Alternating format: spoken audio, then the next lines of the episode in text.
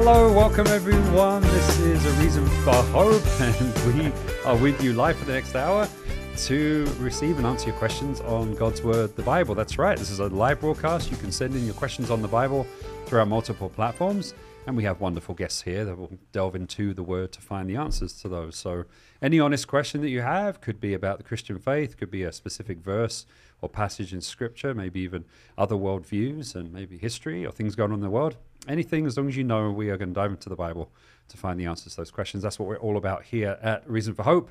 My name is Dave Robson, and I will be your host today. And like I said, fielding all those questions as they come on in through our multiple platforms. With us today, we have father and son team, as is often the case. We have Sean Richards over here. Pastor Sean, how are you doing today? Snug as a bug in a neglectful bachelor's apartment. Oh, that's lovely. well, there you go. oh, there you go. And also, Pastor Scott Richards. I can't top that. Is it no? I'm just glad to be here. yes, we're glad to have you here. Scott Richards, he's a senior pastor here at Calvary Christian Fellowship, where we're broadcasting from. Are you doing well today? I'm doing fantastic. It's good to see you both. Yeah. You're both So excited great. about this weekend coming up. Yeah, It's Going to be awesome. it is. Yeah. It is. We're making preparations. I was just outside hanging the banners with Pastor Peter Martin. Got a bit of sun, I think, as well. Doesn't take much for me, but uh, yeah, we're very excited about this weekend. Well, as I mentioned, uh, Reason for Hope is a live broadcast. We are with you Monday through Friday, 5 to 6 p.m. Mountain Standard Time. That's right here in Tucson, Arizona, where we're broadcasting from. Don't be fooled by my accent. We are here in Tucson in the Wild West. Um, but wherever you are around the world, of course, you can join us through all those multiple platforms, which I will share with you as we move along here. You can go to calvarychristianfellowship.com. That's our website here. Um, if you're looking for somewhere to fellowship in the Tucson area, you're very welcome to come and check us out. We're uh, near Prince uh, and I-10, just on the west side of the freeway there. Check out our website, calvarychristianfellowship.com. But for the purposes of tonight, you can go to that Watch Live tab right there, and that will take you to our live page. We stream our services there. Anytime we go live, that's where we stream to. So if you go there right now, you'll see our faces. You'll be able to sign in with a username of your choice and uh, interact that way and send your Bible questions in that way. When we're offline, you'll see a countdown to our next show and you'll see a, a list of upcoming events. So follow that link from calvarychristianfellowship.com or the direct link is ccftucson.online.church to get to that same page. Of course, we're on Facebook, Calvary Christian Fellowship of Tucson, or facebook.com slash ccftucson. Uh, don't forget to like and to share us around. We'd love to have a further reach. So if you've been blessed by this ministry, that's a way that you can uh, can minister as well. Just share that around to, to your friends. But again, you can comment your questions right there. I will be watching there and uh, receive your questions, and we'll endeavor to get to those on the show today as well. We have an app for your mobile device, uh, whether it's iPhone or Android. Uh, go to your app store, look for Calvary Christian Fellowship of Tucson. You'll see that red background with the white Calvary Chapel Dove logo. That's our app. You can download that on your mobile device and you can watch us there as well. And we have a channel on Roku and on Apple TV. So if you have smart TV or one of those devices or Roku box or stick or one of those things, uh, add our channel on your channel list and you'll be able to watch us on your big screen. Uh, at YouTube, the channel is called A Reason for Hope. So if you look for A Reason for Hope on YouTube, you find us there. That's a good place to go to get archives anytime we've been live. If you go to that live tab, you will see uh, archived versions of all of our shows. So if you missed one or you want to recap, and even our services here at Calvary Christian Fellowship, you can see all the uh, archive right there. So, A Reason for Hope on YouTube. Once again, don't forget to like and subscribe and share and uh, post it around other places. If you click on that bell, that means you'll get notified when we're live. So, you'll get a little ding ding and you'll uh, get a reminder that we're live and you can join us. So, uh, we'd appreciate that on YouTube. Get the word out. Our senior pastor here, Scott Richards, who's with us today, he's also on Twitter. How does he manage to be here and Twitter at the same time? It's amazing.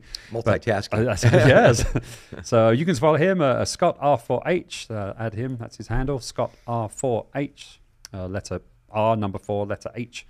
He posts highlights from the show. He posts kind of commentary on things going on in the world and from a prophetic and biblical standpoint and things like that. So if you're on Twitter, follow along with Scott Richards, Scott R4H. Uh, we're on Rumble as well. We post um, archive there. We're still looking into whether we'll be able to actually stream live. We'll see how this platform goes. But uh, if you're on Rumble, look for a reason for hope Bible Q and A, and you will find us there too. And our email address: questions for hope at gmail.com. Questions for hope spelled out at gmail.com.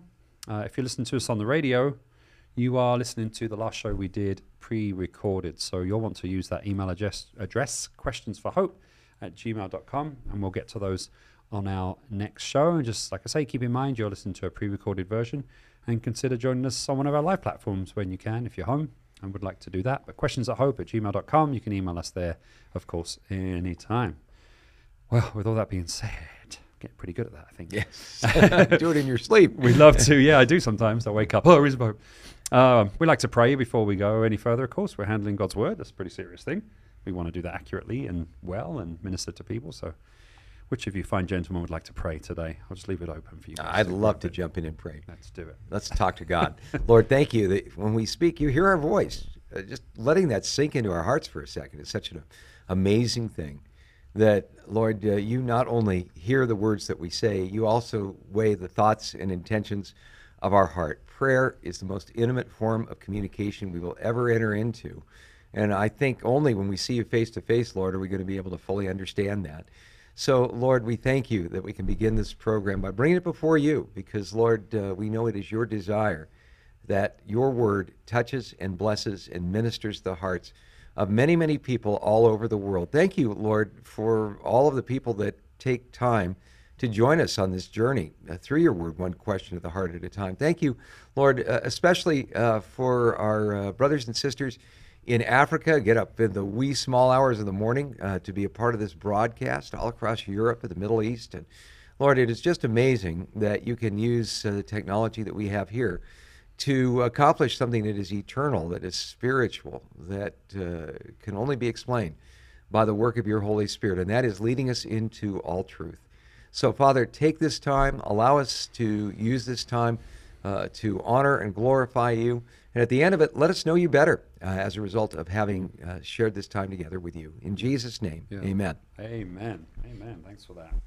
Well, anything to share with us today, Pastor Scott? Sometimes you give us a bit of an update. Well, going um, you know, as far as uh, prophecy is concerned, uh, usual stuff going on in the Middle East, although it's uh, hitting heating up uh, a bit. Uh, there was another uh, uh, police action on the Temple Mount earlier today when uh, the Palestinians in the Al Aqsa Mosque took it upon themselves to use that as a staging ground for uh, casting stones and firing uh, bottle rockets and such at uh, individuals that were attempting to pray uh, at the Western Wall. Uh, the Israeli police came in and cleared them out. And as a result, there were not only missile launches from Gaza, which we've come to expect, but uh, the interesting upping of the ante is that uh, Hezbollah in Lebanon uh, lobbed a couple of uh, missiles at Israel. They were taken down by the Iron Dome defense system, but uh, the sabers are definitely rattling in that neck of the woods. And so we need to continue to pray for the peace of Jerusalem, especially with this Passover weekend coming up, uh, and that the Lord would continue to guard and guide his people, and uh, that those individuals that really sincerely feel they're honoring God by doing acts of violence to other people uh, would come to know the true and living God and receive a new heart that uh, no religious system, no tradition can ever give to them. So that would be, uh, in a nutshell, what's going on out there in the world. yeah. Well, thank you for that. Yeah. Definitely cause for, for prayer, for sure. Always, always. Um, well, we have questions coming in already. If you guys want to jump right in. Yeah, sure. Once again, um, send your questions in, whatever platform you're joining us, send your questions. I'll be monitoring those. And uh, we will try to get to as many of them as we can today. So please uh, send them in. Um, I had a question from uh, Renee. This is a great question. What makes someone a Christian? Well, the You guys aren't stumped, you know. the the the short Easy questions, please. The Yeah. short answer to that, Renee, is uh, what makes someone a Christian. It is having a personal relationship with Jesus. The word Christian was first coined in the city of Antioch, uh, outside of Israel, uh, and it was uh, almost a, uh, a derogatory kind of a thing. It was uh, sort of a mockery. They said, "Oh, look at them." Uh, they're Christians. It was a way of saying they're like little Jesuses walking around. Well, that is probably the, the most safe and uh, sane definition of being a Christian you'll ever run into. When we think of Peter and John standing before the same seasoned group of political power brokers that uh, railroaded Jesus into his death, uh, it was interesting how uh, they uh, spoke boldly, saying whether it is right in the sight of God to listen to you rather than to God. You be the judge. We cannot but speak the things which we have seen and heard. We're told that the response uh, of that group was telling. They said when they saw that Peter and John were untrained men and noted their boldness, they recognized them as having been with Jesus. And so I think if we were going to define what a Christian really is, it's someone who has been with Jesus in a significant way. Uh, a person who has put their faith and trust in Jesus for their hope of everlasting life. A person who has connected uh, with Jesus through the Holy Spirit and through His Word, uh, walking daily with Him in a living relationship with Him. One who, through the Holy Spirit, also has a uh, love relationship with Him that uh, bears witness that we are adopted forever into the family of God. A uh, Christian is any person out there uh, within the sound of my voice who, at one time or another, has taken God up on His offer. And that is uh, to as many as received Him, to them He gave the right to become children of God, even to those who believe on His name. So if you've received Jesus, that is clarifying in Romans chapter 10 whoever will call on the name of the Lord will be saved. You've come to Jesus, you've asked Him to forgive your sins, you've said to Him that you believe that He is Lord, that He is God, that He has risen from the dead, and that you have invited Him to come into your heart, as Revelation chapter 3 and verse 20 puts it Behold, I stand at the door and knock. If any man hears my voice and opens the door, I will come into him and dine with him, and he with me. Christ in you now is the hope of glory. And uh, so, if you have done that, then you are a Christian. Now, there's all kinds of denominations out there that will emphasize certain doctrinal points of view uh, that we find in the Bible, but uh, what it all boils down to is, is this. Some people say, well, if it's that simple, why are there so many denominations? Well, it's because God's people are passionate about His Word, and there are people that are passionate about certain aspects of His Word and place emphasis upon these things. But anyone who is a genuine Christian will agree with you on this. A Christian is a person who has put their faith and trust in Jesus and has a living relationship with Him. That's probably the most succinct definition. And I hope, uh, Renee, that characterizes your life, that you can point to a time in your life where you made that decision, where you invited Jesus into your heart, where you asked Him to forgive your sins, and He became your Savior and your Lord. Yeah, amen. Anything to add to that, Sean? How could you possibly? Very good. Great question, Renee. Thank you for that. Very important question. Yeah, yeah. d- don't get more important than that. No, that's yeah, right. I guarantee you, Judgment Day, the Lord's not going to ask you questions about your takes on infralapsarianism. That's right. He's not. He's going to ask, uh, "Did you know me?" That's So, right. Yeah. That's right. Yeah. Very good. Well, thanks. Thanks for asking that, especially around this Easter time as well. It's good to get those things Sure. straight. Yeah. Um, question from Barb here. Man, I just love how the show takes all kinds of twists and turns as far as questions we get. Bob or Barb? Barb. Barb. Barb.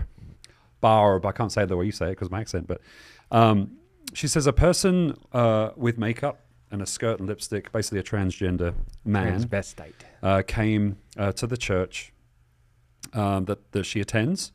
Um, so let me just read it. A person with makeup, skirt, lipstick came to my church and wasn't uh, wasn't a woman. This church I attend accepts everyone for who they are and doesn't expect people to change. How would Calvary Chapel handle this? And she's asking, should I leave this church as they don't really address sin? Well, a couple things about uh, transgenderism that we need to address here. Uh, you know, I, I pray for and have great compassion on people that are so broken and so confused that they feel that by acting out something that is not physically, biologically, uh, verifiably true about themselves, that they're going to find peace within their lives. The statistics on people that involve themselves in transgenderism, especially those that have gender altering uh, surgery. I, I don't even know if it alters it. It just mangles the body and injects it with chemicals and causes uh, different phenomena to take place. But nothing has changed in a person's chromosomes. Nothing has changed in the essence of who they are, no matter what they want to do. Uh, I, I feel really sorry for people like this because, you know, it's not about putting on a dress or, or wearing lipstick. That's uh, a symptom of a far deeper problem. And the biggest problem that I believe uh, that transgenderism uh, creates uh, within our society uh, comes back to something that was alive and kicking way back when I was in school. Uh, way back when the only time you ever heard about uh, cross dressing was uh, when uh, the Kinks were singing about Lola or something like that. Yeah. That was supposed to be very shocking. Right. Uh, Or Bugs Bunny jokes. yeah, but the the, the, the, the bottom line though is this: during that time, uh, a uh, particular point of view was put forward in our public schools that there is no such thing as absolute truth. That truth is in the eye of the beholder. That nothing is right or wrong, but thinking makes it so. Now, when you get involved with a secularist point of view about life, that is going to make a lot of sense to you. But it also addresses a spiritual issue. It says that God hasn't spoken. It says that there really is no God, that we are it, that we have to uh, find our own truth out there because there is no right, there is no wrong, there's no one who defines it. Uh, you know, this uh, move towards secularism started way, way back uh, the turn of the last century. Individuals like Thomas Dewey and others uh, tried to incorporate it into our educational system, but it was the logical outflow of a Darwinistic worldview that uh, everything can be explained naturally. There is no supernatural, there is no God. We are all there is. We are star stuff, as uh, you will hear from uh, the uh, popularizers of this point of view. Uh, there's no real point to life, uh, so you might as well enjoy the trip. Uh, Leo Buscaglia was famous for saying that. And because we've abandoned the idea that there is anything, such a thing as right or wrong, uh, that that truth is in the eye of the beholder. That something can be true for you, but not true for me. Right. Uh, this has kind of led us down this path. Now, there's some fundamental problems with this. Reality, accurately described, is absolute truth. In, in other words, uh, I can have uh, all the desire in the world, say, to believe that human flight is possible by flapping my arms. I can believe it so much that I can, uh, you know, have some kind of surgery done to me to have feathers stapled upon my arms. I can be so committed to this point of view, I can go to a skyscraper in downtown Tucson and step out of a window on the 15th floor thinking I'm going to fly to Los Angeles. But all of that perspective does not change the absolute truth that, uh, as Sir Isaac Newton said it, uh, objects in motion stay in motion, objects at rest tend to stay at rest. The law of gravity is not affected by how we feel about it or what our perspective is. It's not going to make the sidewalk any softer when we hit the ground Yeah. uh, simply because we believe something. So, you know, this idea of the assault on absolute truth really goes all the way back to one of the opening chapters of human history. In Genesis chapter 3, we are told that the serpent, uh, Satan, in the guise of a shining one, whether this was an angelic appearance or it was just a regular snake, uh, there's some debate about that. But uh, in a supernatural encounter, he said, Has God indeed said, You shall not eat from every tree of the garden? And uh, Eve got into this conversation about, well, you know, from every tree of the garden, we're, we're allowed to eat, but not the tree in the middle of the garden. We're not to touch it lest we die. And then Satan says, You shall not die, but you shall be as God, knowing good and evil. Now, a couple things about that. First of all, Satan contradicted God. You know, has God indeed said? First, the doubt gets injected here. And then the outright denial, uh, saying, uh, God's lying to you, God's wrong. Uh, your point of view is superior to that of God. Well, that's really where we are today. And uh, the, uh, the phenomenon of transgenderism uh, is uh, sort of a, uh, a, a dramatization of this. It's uh, sort of a, uh, a distraction from the real issue. The real issue is who defines who we are as human beings. Do I do that? Or does my creator do that? And if I do not believe there's a creator, well, then Katie, bar the door. You can do anything you want. Sadly, uh, these kind of uh, uh, mutilation uh, techniques uh, in the body uh, are irreversible in many cases. A uh, it's not just like getting a tattoo that you might regret uh, somewhere down the line. You know, it's like uh, getting a tattoo when you're drunk and discovering instead of no regrets, it's no regrets. You know, you'd probably want to do something about that. Yeah. But but you can't do anything about this.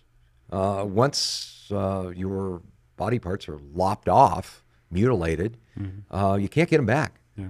Uh, and you have to live with that. Uh, the statistics on uh, the amount of depression uh, and uh, and again compounded mental illness, I believe, in those that are being pushed in this direction, and it and it is a push in this direction. I mean, uh, if you don't believe that's true, Anheuser Busch Company, their Bud Light uh, affiliate, decided to uh, celebrate one transgender individual being a transgender for an entire year. They they put this individual on a special beer can. Uh, you know, if uh, you're going after the drink beer set to try to push this particular agenda, well, Yeah. you know, uh, Nike uh, has a, an individual who is a non-mutilated transgender, just one who dresses up like a transgender, modeling their uh, their uh, their athletic apparel for women. Now, and I've seen the ad; it's fairly ridiculous. I mean, I feel sorry for this person. It's almost like uh, watching someone being mocked in the name of being tolerant. Uh, so, the, the, the, the long and the short of it is this uh, our culture has kind of listened to Satan. First phase was, Has God indeed said? Is the Bible really the Word of God? You know, uh, really, you know, I mean, is it is it really God's word, or is this just your thing, and other people have their thing? Hey, you do your thing, I do mine. We meet in the middle. It's it's groovy, man. That that's where it started. But then it gets more intense. Uh, pretty soon, it's not has God indeed said. No, it's God hasn't said. Right. God hasn't spoken. And if God hasn't spoken, then your opinion, my opinion, person who decides to have uh, uh, certain body parts lopped off in order to better play the role of the other gen- uh, gender, uh, it's it's all the same. And, and so the, the the the real issue kind of comes down to this: Has God indeed spoken? You know, it's not, you know, does someone dress up? Does someone put on lipstick, and so on? Uh, you know, you know, how would you deal with that in a church setting? Well, you know, I think uh, it would be the same as saying, uh, how would your church deal with an individual who showed up for services wearing a Ku Klux Klan outfit?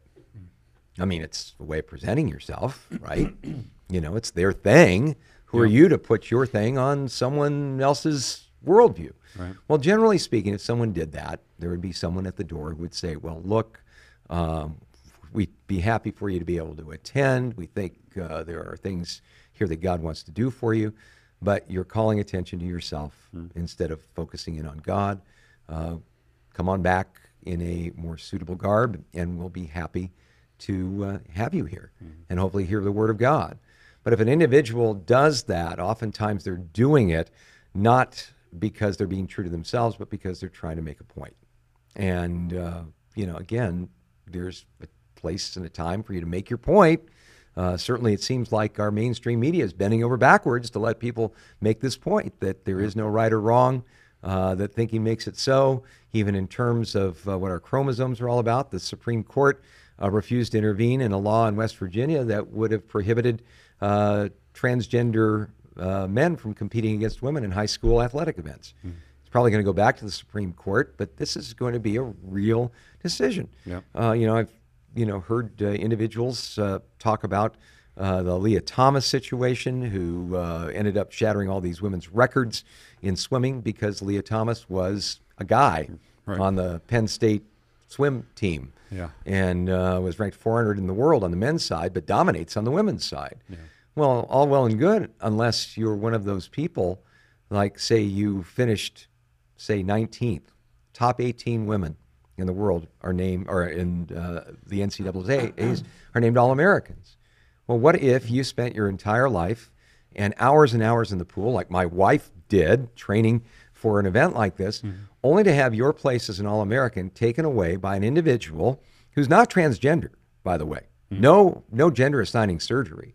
And this individual, without any uh, permission being given uh, by uh, the women who were competing in these events, was uh, given uh, carte blanche to be able to use the women's locker rooms and train and walk around naked in front of all of these other women with the male genitalia intact. That's how crazy all this has gotten. Yeah. But it all comes back to one key issue Has God indeed spoken? Right. In the beginning, he made them male and female. Notice they didn't make themselves male and female, he made them male and female. So, you know, the, the, the, the bottom line is there's all kinds of people that are being taken in by all of this. There's all kinds of people being promised to have peace and uh, a lack of depression and a lack of conflict and fulfillment in their lives as a result of all this. These are people we need to pray for and look upon with great compassion. Yeah. Uh, we shouldn't mock them. Uh, we shouldn't deride them. But neither are we doing them any favors by indulging what amounts to a distorted reality. Um, you know, in, in the name of people liking us, people Right. thinking well of us. And Yeah. I know there's probably some people listening to this broadcast right now who are not thinking well of me right now at this moment. I'm sorry about that. But the, the, the bottom line is this if we don't tell you the truth, you're asking us to love you less, not love you more. So all we can do is tell you the truth. You got to figure it out. You're an autonomous human being. God gave you the ability to choose to say yes or no to a relationship with Him, to say yes or no to His truth. But one day, uh, the the bills are going to come due. You know, one day we're going to give an account of our lives before God, and uh, so sad that uh, our uh, public school systems, uh, our uh, our universities, uh, our media are pushing this particular agenda because uh, the the people that believe it are the ones that end up getting hurt. So, Yeah. um, so to answer the question, yeah, I would say that we would tell them, no, don't do this. You're calling attention to yourself. Yep. Uh, we're here to focus in on God. Yep. Y- You know, in the same way, if someone was say dressed suggestively or inappropriately on the other side of the coin. Right. So uh, you know, it's it's it's no difference. The the, the bottom line is, uh, we want people to focus in on God and worship Him in an undistracted way. Yeah. So Do you think there there might be a church that I mean, it, it sounds like that's the case here. They want to, ex, you know, maybe more of an outreach. They have an outreach kind of attitude about it, where they just they want anyone who will come in the doors to come in, whether they're transgender or homosexual couples or whatever. They just they just want people to come in and hear the word. Do you think that that would be a legitimate kind of ministry or? Well- that was his point about the drawing attention to yourself. Yeah. You can attend, but if you're purposefully presenting yourself in a way where it's a distraction to others, we're not being discriminatory in the sense that we're focusing on that one type of sin. We're saying, no, this is that mistake. And we want to correct that. We want all things done decently and in order here. And if the attention's not being drawn to God's word, then that's the issue. Now, again, I don't attend uh, Barb's church. I don't know what the intents or the heart of the pastor is. Maybe this was one time situation that's being overblown. That's possible. But the difference between someone, and we mentioned this a lot on the broadcast as well, who affirms a saving relationship with Jesus and one who doesn't is handled differently. You come into the church to hear God's word, great. You come into the church to spout a political message or to cuss out Christians that don't affirm your lifestyle, that's also different. But when someone who is a part of the church, who's regularly attending the church, continues to flaunt this kind of lifestyle, continues to present this kind of message, and continues to draw attention away from the word of God to themselves for whatever reason, then they're put in a situation we would call church discipline, that they're expected to live in accordance with Jesus standards, which, despite the word of a lot of people on TikTok, did have a definitive stand for the law of Moses, which was against the idea of a man dressing as a woman and vice versa, and of course to be a distraction in the body. That was also condemned in Paul's letters. So the idea of this whole situation being well they're just trying to be patient patient or gracious to the individual who's visiting maybe for the first or second time. I could give them that but at least address the issue. Yeah, and, and the only other thing I would add into all of this is, um, yeah, before I got saved, there were Christians that I would interact with who thought that they could uh, reach me by coming over to my side, you know, Right. like like speak with foul language or you know say things that were derogatory about Christians and churches and say that they were different. Yeah, you know, you listen to them, and after a while, you just go, "You're just playing me." Yeah. you don't really think this. You're not being sincere here. Hmm. You know, I mean, if you're saying we're going to do this for outreach, you know, well, you're not being straight up with this person Yeah. about where they're coming from. Uh, you know, and the insincerity that you have to put on to say, "Oh yeah, sure, come on in, yeah, no problem," is probably sooner or later going to come to the forefront when, you know, sooner or later, if the, it's a legitimate Christian church and is standing for God's word, you're going to say, "Well, you know, now that you're here and you know you've you've you know prayed or gone through our discipleship or membership thing, you know." Um, you know, the the idea of dressing up like like a woman and showing we got to deal with that. And I'm sure they're going to look and go, "What? Yeah. Well, I thought you guys were tolerant and all loving. You know, what are you what are you talking about here?" Yeah. And they're going to leave. Now, so you know, you know, pay me now or pay me later. Uh, I don't think that we do effective outreach by being disingenuous, insincere, um, Yeah. covering up what we know sooner or later we're going to have to deal with in Scripture, unless, of course, a church is so far gone that they indulge and endorse an individual that has essentially said, "No, God got it wrong." Hmm. Yeah, that's you know, different. and and that's that is a no-win. You might as well be upfront with people and say, "Hey, I care enough about you. I have enough respect for you as a human being to tell you straight up where we're coming from." Right. Yeah. You know, I don't expect you to agree with it, Yeah.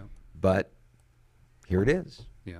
You know, so uh, we have to be very careful about uh, the the idea. Well, you know, we got to build bridges Right. with people. I said, well, Chuck Smith reached out to hippies. Yeah, but he didn't indulge hippies, say, smoking dope in the middle of Bible studies. Yeah.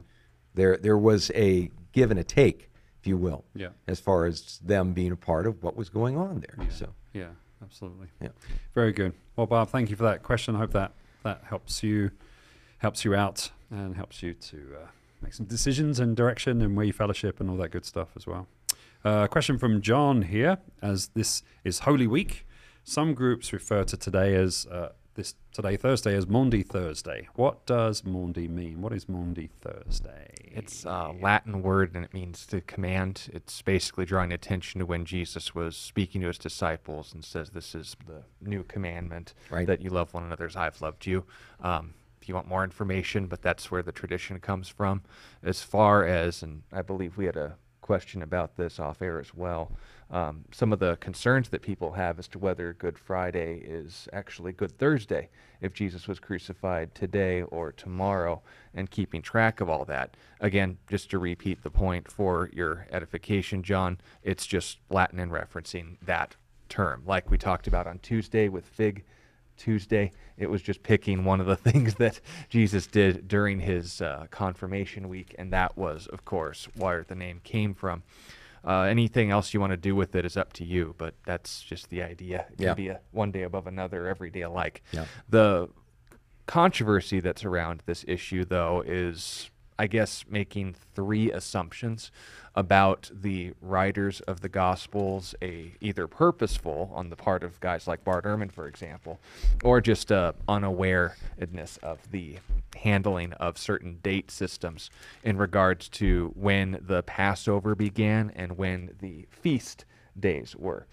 So, just to give you all an overview here, the argument and somewhat even claim the contradiction in the gospel accounts is that Matthew, Mark, and Luke all claim that Jesus was crucified on a certain day, whereas the gospel of John sheds some light, or rather casts some confusion on the matter because of a passage in John chapter 13, and noting it was before the feast of Passover, that's when he had the uh, Last Supper with his disciples, whereas the Synoptic Gospels pretty uniformly, I'll just reference one, you can check out the others on your own time. But in Luke chapter 22, it notes in verse 7 that came the day of unleavened bread, then the Passover must be killed. He said to Peter and John, Go and prepare the Passover for us that we may eat. So the idea is before the feast of Passover, before the feast of Passover, this may all seem fairly straightforward, but the critics would say, well, were they having the feast or were they preparing for the feast? Was Jesus crucified on the time that the Passover lamb was sacrificed or before the Passover lamb was sacrificed? And spoiler alert, kind of making much ado about nothing. But the big point that we need to keep track of is that when the gospel writers were speaking to a audience in the Roman Empire, they were also ethnically Jewish. So you're talking about two calendars, two dating systems, and two day systems. Now, what I mean by day systems as a part of dating is the idea that a Jewish day was reckoned from what? Sundown or midnight to midnight? Yep. Yep. No, it was No. sundown and sunrise. That's how they measured the day. And if there's any part of the day, they'd consider that a full day. And what's interesting as well is that in the Old Well, Testament, sunrise to sunrise. Yeah. yeah, but the Yeah. uh, position of the sun was the tricky part in all of this. When it came to how they would measure the Passover date system, was actually more than one day. And by the Jewish reckoning in Exodus chapter 12, when the first Passover was introduced, they were told on the 14th day of that month, the first Right. Jewish month, Yeah. The whole assembly of the congregation of Israel shall kill the Passover lamb at twilight. Then on the 15th day, this is in Leviticus 23 and verse 6 of the same month, that would be the feast of unleavened bread. So you'd kill the Passover lamb the day before the feast of unleavened bread. And that's what the gospel writers are accounting. Now, due to the fact that this was at night in between days, and of course that the Passover um, lamb was being offered, but the feast of unleavened bread was still ongoing. This reference was pretty broad, and that's why the references to Luke 19 can, or Luke 19, John 19 can confuse some people because it mentions it was a high day, the time the Passover was killed, Right. and Jesus is on the cross. Right. So I thought they had that yesterday. What's going on here? That's the point. So if you keep track of the dating system, you understand that they're speaking with Roman numbers, but Jewish words as far as day is concerned. Then this ultimately just requires you to have a cursory knowledge, not necessarily a elementary, but a cursory knowledge of the Old Testament Right. and understanding how the Passover worked.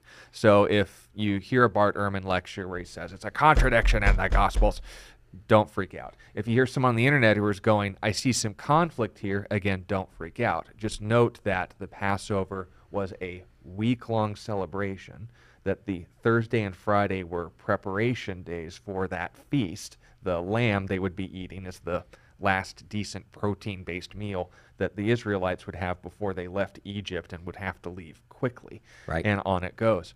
But when Jesus was celebrating the Passover, we generally can note it would be as we reckon today is Thursday. And then, of course, if you want to get into the semantics of it, as we reckon Friday, that would be around the time that he was crucified. But note again the overlap because, you know, in Israel right now, it's already Friday. It's Yeah. not, not really Australian time. But the point being made is that just keep track of the culture, keep track of the terms, and keep track of what the Passover was rather than just the assumption that, oh, Good Friday, certainly the day Jesus was crucified. What else would they call it? Well, we have a different calendar than the Jews did, so there's going to be some overlap. Yeah, and even within that calendar, there's some issues. Uh, Dr. Harold Hoehner of Dallas Theological Seminary wrote a book called Chronological Aspects in the Life of Christ. And, uh, you know, one of the things he pointed out was that uh, there is uh, uh, testimony in the Talmud that the Sadducees and the Pharisees reckoned the calendar, uh, the beginning of the calendar month differently. Yep. Uh, The there, in fact, there was a, a big dispute between them as to uh, when the calendar month would begin. It would begin when someone would observe the new moon. Uh, it's a lunar calendar. If someone observed the new moon, then that's the date that it would uh, it would end up uh, creating. Well, uh, interestingly, Dr. Hoehner points out that in AD 30, there was a huge controversy between the Sadducees and the Pharisees, in that the Sadducees, uh, for lack of a better term, uh, got a jump on the uh, start of the month. They added a day to it, uh, and the, the Pharisees threw an eight day fit about it. The Pharisees, being the more popular of these two sects, would uh, tend to have their point of view uh, followed by the vast majority of people. So, if the 14th day of Nisan, when the Passover would be had, uh, the Sadducees would say, well, the 14th is this day. And the, Sa- the Pharisees would say, no, you calculated the start of the month wrong. And so on that particular Passover, there were those who followed the Sadducees and uh, basically had the Passover on uh, Wednesday, Thursday. And then there were those who followed the Pharisees who would have it on Thursday slash Friday. which we see the gospel writers Yeah. documented. So, and uh, there's some interesting speculation about the Apostle John himself. Some early church uh, uh, writers and historians uh, associated John with uh, having connections to the uh, Sadducees, to the individuals. That's why he got the ability to be able to go in and have access uh, when the others, the other disciples, kind of fled. Uh, and uh, some believe that because of that, uh, what he was emphasizing was that Jesus kind of covered his bases. Uh, there was a uh, uh, opportunity to be able to uh, have a Passover gathering with his disciples on both of those days, so that uh, peace was preserved, if you will. So, so you know, you get into all these controversy. People say, well, "What does that have to do with the price of tea in China?"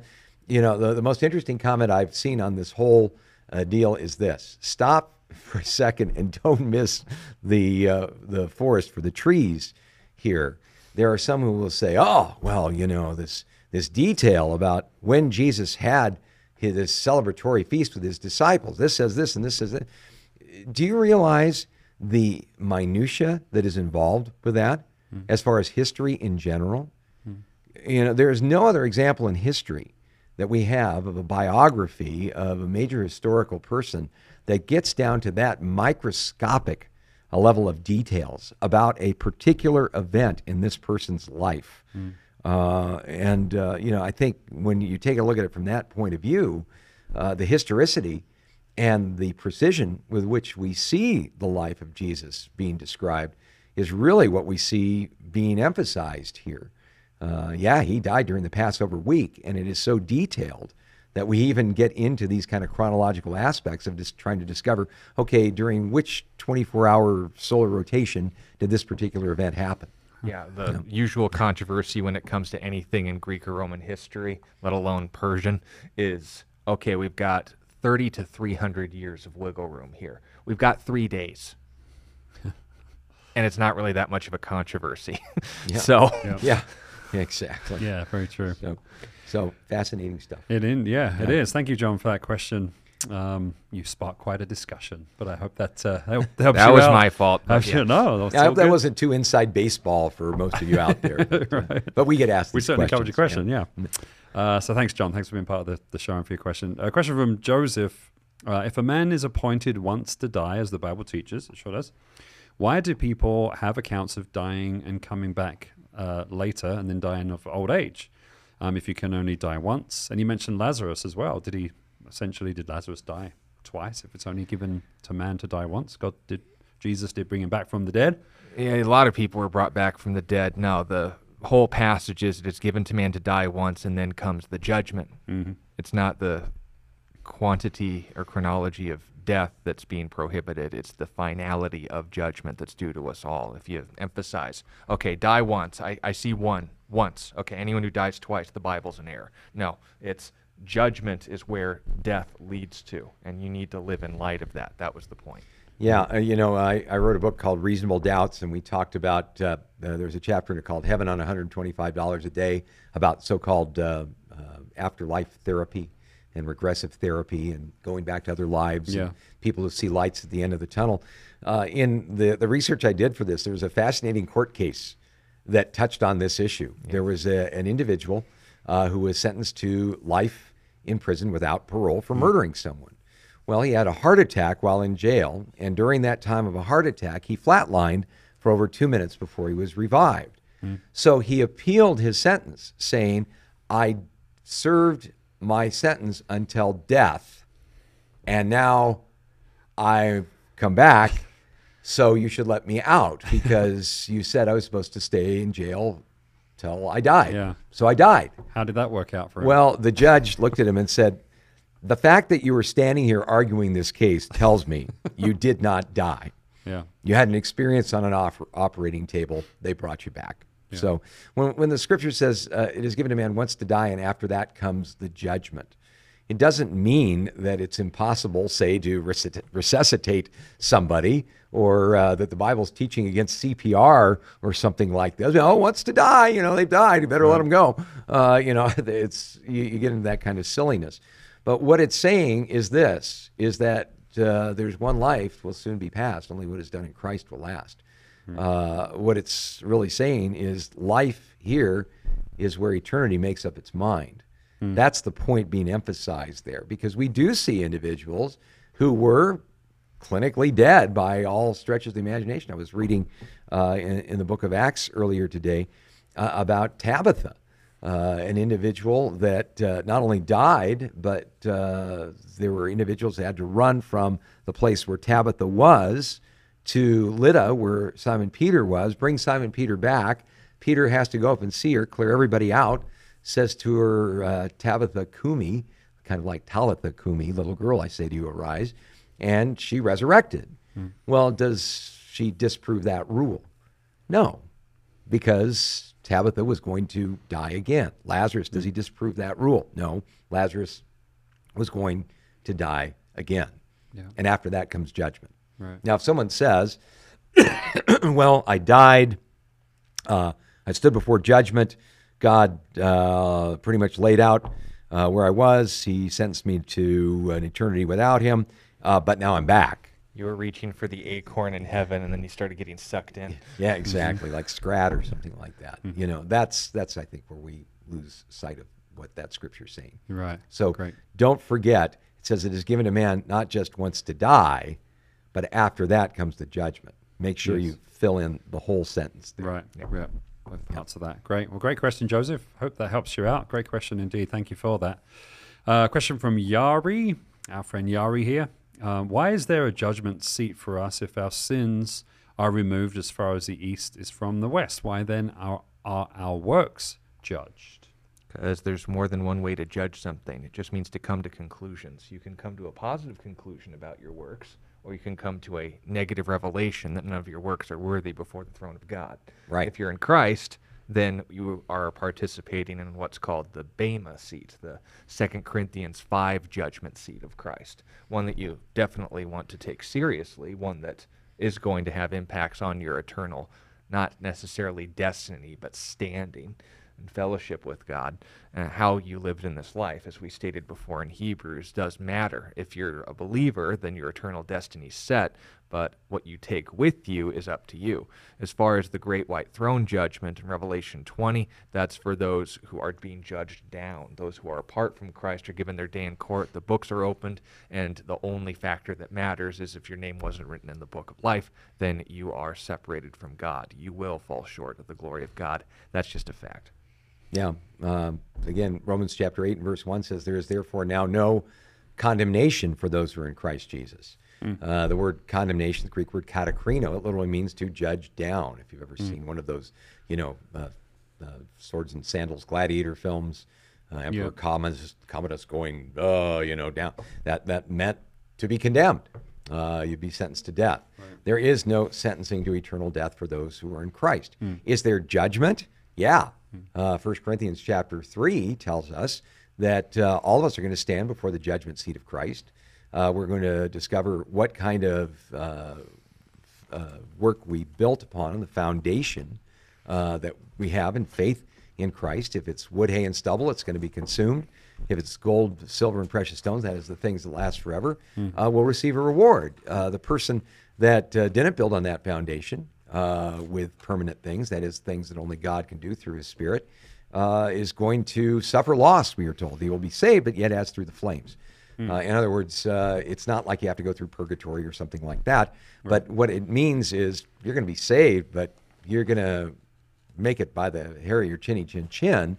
And in some unique and powerful way, uh, the Bible's speaking about rewards, of us receiving uh, victor's crowns and so on. Uh, the picture in Revelation chapter 4, the 24 elders casting their crowns before the Lord and declaring him worthy. Uh, some people aren't going to receive any crowns. They'll be saved, but it's going to be a crownless uh, existence. And I think uh, during those times, people will really kind of come face to face with, wow, why didn't I invest my life more in things that really mattered for eternity? Right. So yeah, uh, we are going to be judged for how we live our life. Everything matters. Yeah. Everything we do really matters. It really, really does. Uh, we're saved by faith. We're saved by grace. Our sins have been removed from us. As far as the east is from the west, our sins and lawless deeds, He will remember no more. In other words, that's not going to be the basis upon which we're going to be judged, but the way we live our life is going to be judged. Even the, the term, the, we'll all stand before the judgment seat of Christ. Uh, the word there is bema. It literally means a, a place where you receive the rewards for a race well run. Some people will receive those rewards, some won't. Right. I just want to be one of those people that gets the rewards so I can give it to Jesus and say, You did it all anyway. Yeah. So- yeah. Me too. yeah. Me too. Absolutely. Great. Well, Yari, thank you. Great question. Hope that helps you out. Thank you for, for being part reason for hope and for your question. We appreciate that. Uh, question from Daphne. Why did the she bears attack those kids when they mocked Elisha? And uh, follow up question is what is meant by don't touch God's anointed? Yeah, um, they Daphne. weren't kids. First of all, they were youths. There is a difference. Youth, Like a street gang. you'll, you'll get to that in Yeah, a minute. yeah. But youth is literally a term in Hebrew used to reference anyone under the age of 40. So let's let's uh, be careful with that term of saying kids and then uh, basically take the teeth out of this metaphorically, not literally. The second issue is that when the she bears came to uh, not just attack these kids, it notes in verse 24. Let me just read the passage here. Um, this is verse 23. Then he, that is Elijah, went up from there to Bethel, and as he was going up the road, some youths came from the city and mocked him, saying, Go up, you bald head, go up, you bald head. So he turned around, looked at them, and pronounced a curse on them in the name of the Lord. And two female bears came out of the woods and mauled 42 of the youths. Then he went there from Mount Carmel, and there returned to Samaria. Now, assuming it was a total loss on the part of this gathering of youths, 42 people gathering for any purpose. I mean, we don't have to use a lot of imagination, but uh, the Antifa gatherings and the college riots and so forth, we can see that even if they aren't that intelligent, they are in fact dangerous. But when they're gathered for a purpose, usually 42 of anybody is trying to get a message across. But what was their message? It was go up. Well, the good news about 2 Kings 2 is that it's preceded by 2 Kings 1. And 2 Kings This 1 can be proven mathematically. Yes. Second Kings 1 included an interesting event where Elijah's prede- uh, predecessor, his mentor, Elijah, was caught up, literally raptured, if you're reading the Latin, into heaven in a flaming chariot. Now, a, a mantle passed to Elisha, and that's how he knew that the Spirit would actually be passing to him and not someone else in the school of prophets, because there were many. Right. But what's important to note about that is that word had spread. And in Bethel, the house of bread, uh, or Bethlehem, Bethel is the house of the Lord. But the idea of this city being a gathering of people, was it uh, at this time, at least in Israel's history, a place of piety and godly reverie? No, Bethel was at that point the epicenter of Baal worship. And how did they worship their God again? Um, very viciously. Yeah. by cutting themselves, human sacrifice, a lot of blood rituals in particular, some forms of prostitution. But follow the trend here. You've got a city that's known to not only brutalize themselves, but anyone who doesn't worship their God, being visited by a guy who doesn't worship their God, referencing a guy who before him, in service to God, was deceased by being caught up. They tell him, go up, and people, usually atheists on the And, internet, and the say, guy who got caught up um, put a real dent in the priesthood of Baal a few chapters back. Yeah. That's So, another fun question. yeah, But, yeah. but follow the trend here and note the setting. In a city known for brutalizing the people of God and brutally expressing their worship of God, they meet a man of not their God, referencing his predecessor and how he supposedly died, and telling him, Go up. What are they telling him? They're making an allusion, not so subtly, and saying, You're going where your master's going. It's not too much of an inference on my part, but let's just pretend I don't know what I ta- I'm talking about. When these she bears came out, again, you can give us insights into the Hebrew, but the language not only tells us that they mauled 42 of these guys, but did they like proactively seek out these youths or what was actually happening here? They were standing by Elijah, according to the actual text. These guys were so proactive, it took a total loss of 42 people before they took a hint to stop messing with these mama bears, who, for whatever reason, weren't protecting their cubs, were protecting Elijah. So, what's going on here? Let's say you don't know the Hebrew, you assume that this is offensive. You read chapter 1, hopefully, and are following the reference of go up. This group of 42 at a minimum people, even if you assume they're five year olds, as some atheist groups would try to make it out to be.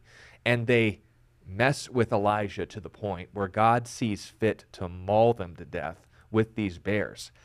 I, even with that limited information, I'm going to say I'm missing some details here because this seems too vicious, or it seems like it's being, imagine that on the internet, caricatured to be something Yeah. that it isn't. And here's the point in a time where the people of God were being butchered, where his predecessor thought that all the prophets of God had been slaughtered or abandoned the faith for the sake of preserving their lives, during the reign of Queen Jezebel, Right. we won't even mention Ahaz because, or Ahab, rather, yeah. because, I mean, we here in the United States know exactly why. The point of emphasis is being this. The prophet Elisha was in a case where he was being approached by a mob and God defended him. That's the situation. If you want to do a little bit of homework, you could note the usage of the Hebrew word and it being very specific to this situation. You could note the significance of the word youth, find it in any Hebrew concordance. But if you want to look at this just at face value and note how it's presented by atheists and skeptics, critics of Christianity, you can go, I think we're missing some details here, and that's the fact of the matter. Yeah. Very good. Yeah. Very good. Well, we are out of time. I'm going to call it. I will mention that tomorrow we won't be with you. I'm right in saying that, Yeah, right? that Because is correct. Good Friday. Uh, we will be streaming at 6:30 p.m. Our service here, Good Friday service. If you're in the Tucson area, we'll be in person as well. But wherever you are, you can join us 6:30 here, Mountain Standard Time. So about an hour and a half later than what you usually tune in for Reason for Hope. Um, that help you figure it out. But uh, And we'll be Sunday. having- and Sunday as well. Yes, we Yeah. have a uh, well eight o'clock and nine thirty. We'll be streaming for that as well. We have a sunrise service. You can come and out for. We won't be streaming that, but in person outside should be a beautiful time as well. So Awesome. if you need somewhere to fellowship in the Tucson area, we're here for you. Calvary Christian Fellowship. If not, we'll see you after the weekend. God bless God you bless guys. you. You've been listening to A Reason for Hope. Thank you again for joining us as we continue our journey through God's Word, one question of the heart at a time. Until we meet again, we would love to connect with you. You can text or email your questions to questionsforhope at gmail.com. You can also find out more about our ministry at calvarychristianfellowship.com. And be sure to join us next time on A Reason for Hope. A Reason for Hope is an outreach ministry of Calvary Christian Fellowship in Tucson, Arizona.